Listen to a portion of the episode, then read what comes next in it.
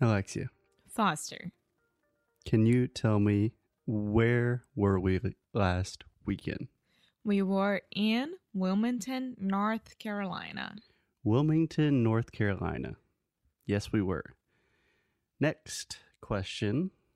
What did you think about Wilmington? Uh, such a sweet city, small town, right? Yeah, I would say it's a small city. I'm not Yeah. sure how how big it is in terms of population, but it Yeah. feels like a small town. It's beautiful. It reminds me a lot like Charleston because of the architecture. Mm-hmm. Can we try that one more time? Architecture. Architecture. Yeah. You don't have to say arqui. We would actually say o som do schwa aqui. Então é architecture. Architecture. Architect- architecture. Architecture. Architecture. Architecture. Architecture. Okay, that. Uh, The nice buildings and the way that they were constructed. yes, it it's like a small Charleston without all the tourism, and I don't know. Maybe during summertime, there gets really really crowded because of the beaches and the river and things like that. Yeah. So just to put it into context, Wilmington, North Carolina is on the east coast of North Carolina. So imagine I am imagine Florida. All Brazilians know Florida. Then the state above Florida is South Carolina, where I was born. And then you have North Carolina.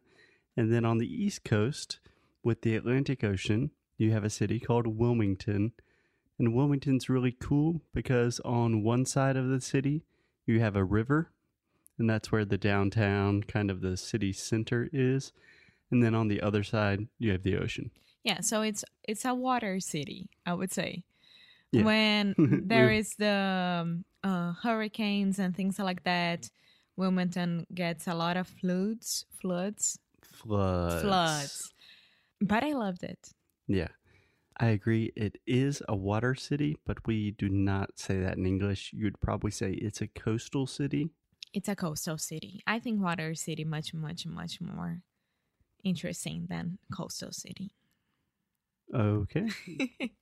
Everyone is entitled to their own opinion. exactly. So Wilmington was a great place, cool place. I would recommend checking it out if you have the chance. And everyone was so nice to us. Yeah, tourist city, small tourist city in the south.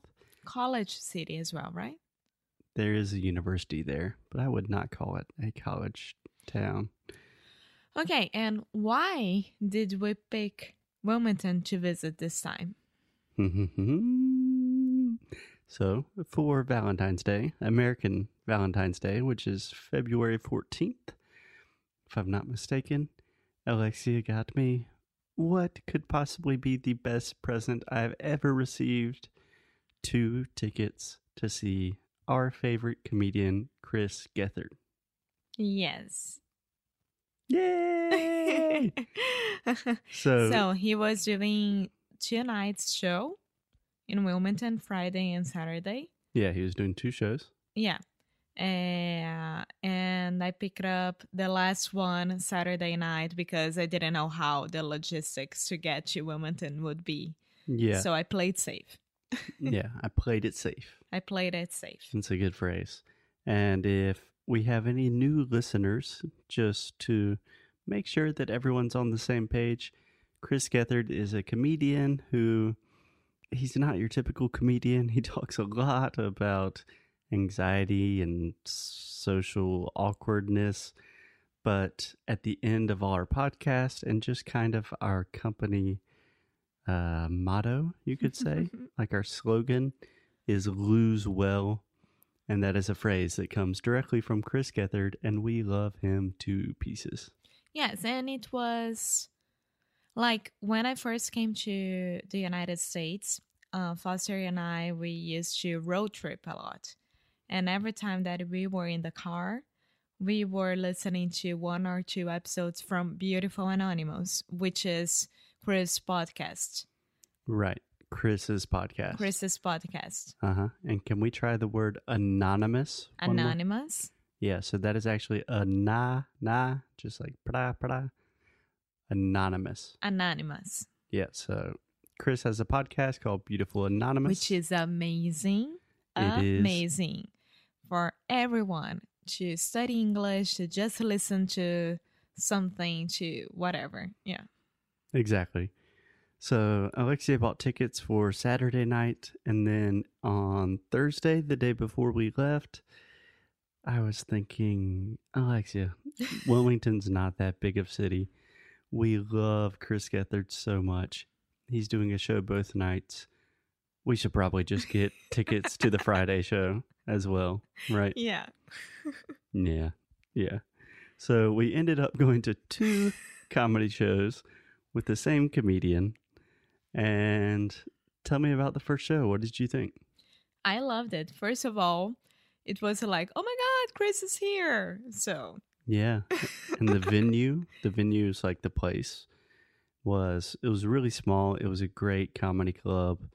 And we were literally on the front row because Alexia made us get there like two hours early. yes. No, no, one hour. Yeah, very punctual. So we literally had the best seat in the house, and we, the, the venue is Dead Crow. Crow? the Dead Crow Comedy Club. Yes. So it's amazing because every single one could see what the show, uh, the, like, could see what was happening during the show. It's a very small place and you can have drinks, you can eat, you can have dinner there or whatever, while the comedian or someone is right in front of you. Like, we could touch him if we needed to and we we wanted to. I So- know Alexia wanted to, but You we, wanted to. I didn't want to touch him. Yes, you did. we did touch him after the show. so, Okay. the show was amazing. Chris crushed it, killed it as usual. Then after the show, he said, "I'll, I'll, you know, I'll be out here signing books and stuff like that." He has a book that is appropriately titled "Lose Well," and we were like, "Oh my god! Oh my god! Oh my god! we got to talk to him. What do we say? What do we say?" You were like this. That's I what I was like, I was playing cool. playing it cool. Playing it cool. Yeah. So what happened? Chris and Carmen, his friend who opened the Mhm. show for His Chris. opener. Yeah. They were there and then everyone looked at each other and I was like, "Hi Chris, thank you so much for tonight. I'm really happy to be here. I came fr- from Brazil just because of you." And then his night ended right there. He was like, "What? It. Why would you do that?" he was actually it seemed like he was offended he's like you traveled from brazil to come see me and he- she was like well i was also visiting my boyfriend and no, no, no. But he me. was like, "Why would you do that?"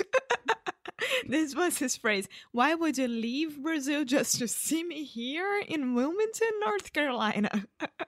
yeah so then we actually kind of started really having a conversation and, and Foster could calm himself down a little bit. oh i was cool i was cool but we told him that we are also podcasters and that a lot of Brazilians listen to his show and that we always say lose well.